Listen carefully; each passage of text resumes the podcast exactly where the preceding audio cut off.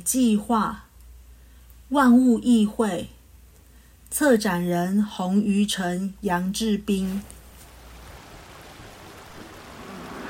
好，呃，好，再来就要请哦，我们本来是要排在最前面的啦。好，那我们周族的代表，首先我们是不是请头目？哦，那个哦，汪头目，他他要代表鳗鱼哦来发言，来头目请。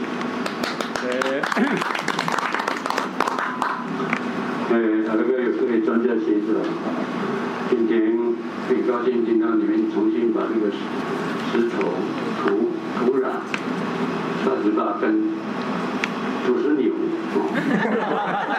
用很专业、知性又感性的这个说辞，把它记述出来啊。虽然我们是。但是从从来以前没有了解它这么美，这么感性啊！今天在这边终于接触到一些虽然很感性，但是造成破坏的一些东西哈。因为石头基本上是无辜的啦，因为它到海边是天然的燃烧那个消磨块啦，所以海海岸线保持到一直延续自己不会。哦，所以说土石流，不要一直讲土石流啊。那就我就以我小时候从这边开始看这个曾文熙啊，主席跟三条烟头啊，第二个烟头是他的故乡的哈，另外两个烟头代表了故乡两边。都是我们小时候戏水的区域哦。你看到以前这个不是平平的溪，它是很陡峭。哦，你要从这个下到那一个是，通常还不至于是什么像瀑布了，还没那么高了，几公尺都有了。所以以前这边一直到茶山那一带有很多深潭，虽然溪流是窄的，但是深潭很多，所以它很多孕育了很多水中生物，不管是适应深的或者适应浅的啊。适应深的就是鳗鱼嘛，哦，其他的一种，像那个花岩鳅，它就比较在激流的地方有石头的地方，它就不会在深潭里面附着在潭底啊，它会在比较多石头、水流比较快的地方，哦，那个才会找得到。现在讲到我的主题鳗鱼啊，虽然在鳗鱼在周族以前，他是很幸福的，因为我们不吃鳗鱼。周 族，如果按照以前周族的习性，这门新鳗鱼，要不是因为某些因素上不来，它减少的几率很很低的哦。但是后来是外在饮食的影响。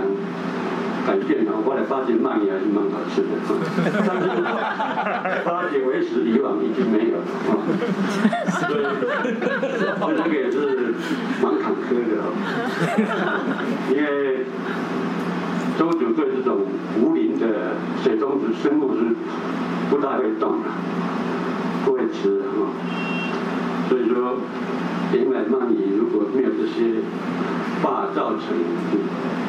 但是坝也不是完全的，它本身没有错的，是这个设计的人有一点没有想到很多了哦，所以他没有做遗迹啊，让那些水中生物可以借着遗迹爬上来，哦，他完全是三十四十年前就是完全为了把阿里山公路开垦的，以前是推土机，不知道今天怪手。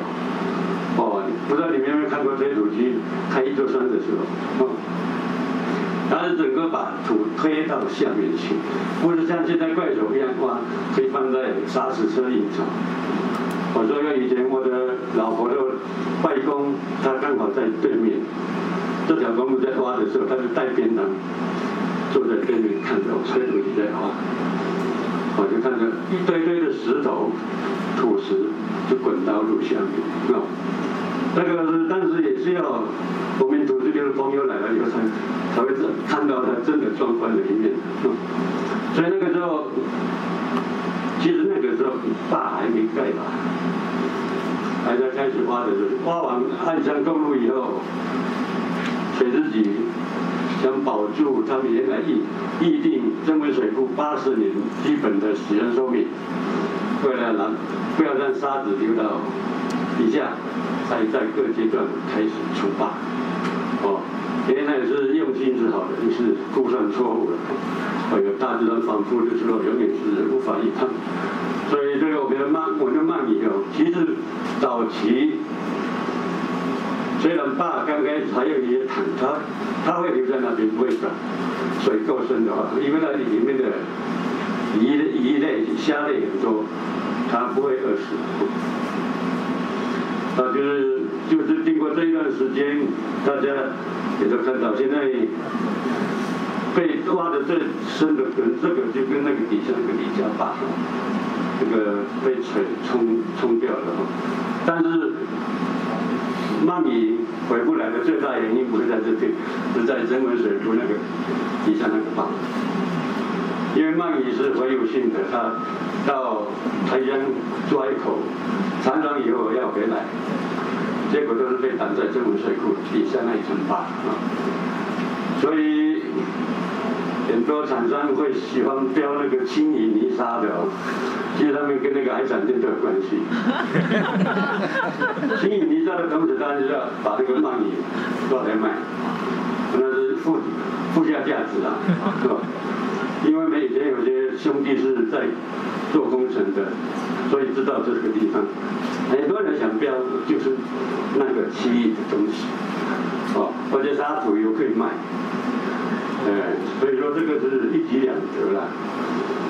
但是鳗鱼就这样，虽然我们后来族人有在山上养一些鳗鱼了，哦，但是也是因为它的缓慢又有力的一种行动，又把人造的养鳗场也给它冲垮了，哦，所以有一些鳗鱼后来就也是流到组合道。但是它流到主河道以后，只要没有水，它就没有地方生存了，都干了。你们现在是夏季看到还有水，冬天来到这一段，可能几乎都没水。它是有水的一段一段，啊，所以说鳗鱼无法在这种环境下生存。原来可能可以了，就是上不来，回不来了。哦，就是真的真的回不来才是最大的。没有再出现的因素了，哦，所以说，虽然他以前是很幸福，我们不吃他，但是我们他也要用他的时候，他竟然没有，了，这周主也是何其不幸，要面对这个土石的侵袭，又要接受粮食的短缺哦，嗯，因为这个可能会变成。大家也受花瓶可以饮食的，因为包括以前真飞鼠，我们周主也是不吃的，也是后来接触到别的族群多了，我们周族才有吃飞鼠的被影响，啊，因为我们把它当做龟尾狐狸类，我们周族是狐狸类的动物，啊，所以说以前周族是吃东西比较挑的啦，啊。而且九成九都是要熟食，都主要吃生的。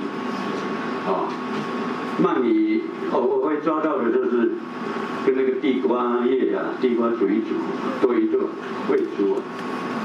啊，因为它是很好的一个营养品。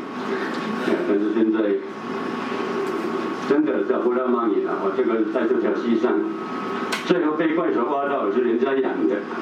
在那个石头缝里面，那个鱼窝里面，怪手在做肃静的时候刮到，可是原来原来就是河床的那个底部嘛，有鱼窝，它就哇一堆一个鳗鱼，几两条两三条而已，我们那就叫做那个他们安家的鳗，因为以前养鳗鱼的家李家安安家当安高明。所以没给他骂名叫安高曼，但是后来呢，那一次以后就几乎没有人看到，就没有人再看到这条这条溪有鳗鱼的出现，啊，所以这基本上是说可惜也来不及了，因为你就是在上有饭，它的生存环境条件已经没有了。因为冬天这条溪道可能有三分之二是干的，上面这边，它主要的那个三条支流，它知道，哦，它其实不是干，是水在里面流，它走它原来的河道那个里面，因为这沙石头堆几公尺啊，原来第一座大帆桥是在湖里面。现在这是第三座，已经架到那么高。第一座的达班桥差不多三十公尺高，是在河川河川的那个河底下。因为它那个是钢筋连接的构造，把那个冲不掉，但是没被被埋掉。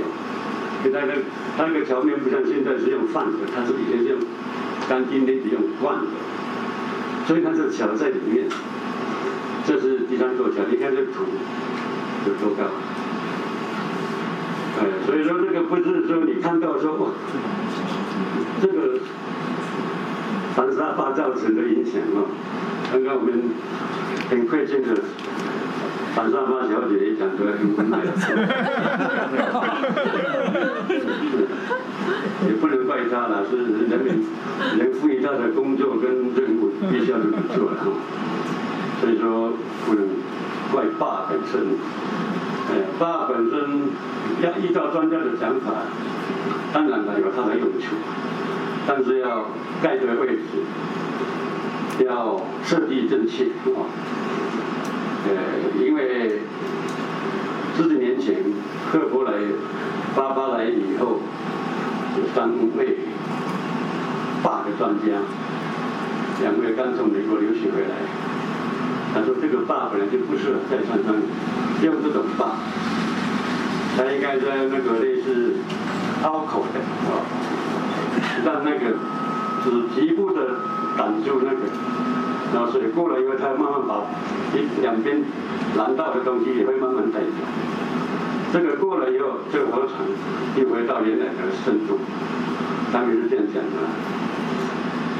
他们讲最重要，这个不适合盖这个地方的原因是什么？这个是高落差的溪流，假如这种坝在平地平也可以，在高落差的是比较不适合。啊，为我们安葬好的，从小很少离开这个地方，几乎所有盖的坝下一次已经满了。还没有下大雨以前，我好高兴的哦，这游泳可以杭州啊！结果都是流雨来平了，哎，罢了。原来期待可以划着竹筏钓鱼的那个愿景都没有，哦，真的都是看着说哦，还是积水的时候好壮观，结果他来了，没了。哦，所以说这个鳗鱼就是。这样消失了。我们以前这边的河流的物种不算很复杂，但是都是很经典的。嗯，所以说，就是我概略分享到这一边哈。谢谢各位专家让我重新认识这些东西的感性度跟这个有点无奈哦。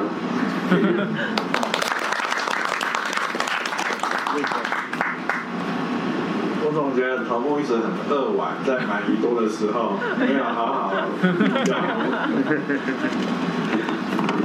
谢谢。那嗯，我我我觉得待会还是毕业了，我们再探讨说那个没有选择的话，他如果有选择的话，他可以变成什么？啊啊，那呃恩大哥，你的啊水蜡林。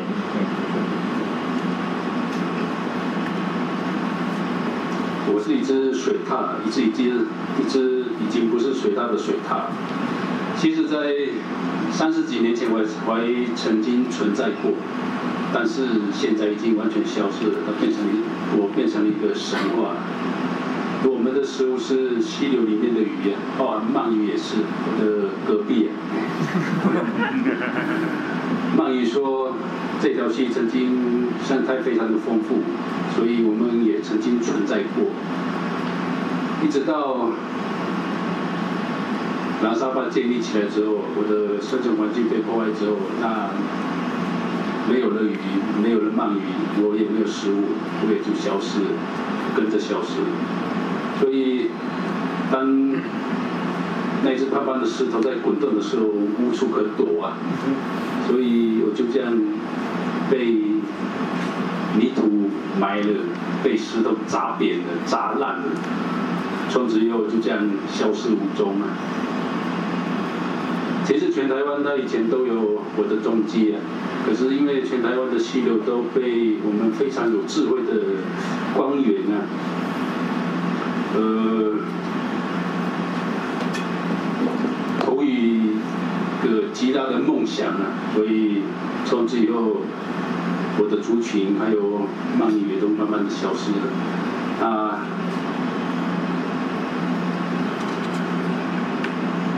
该怎么说呢？蛮感慨的，不知道我还有没有机会投胎换做别的生物啊？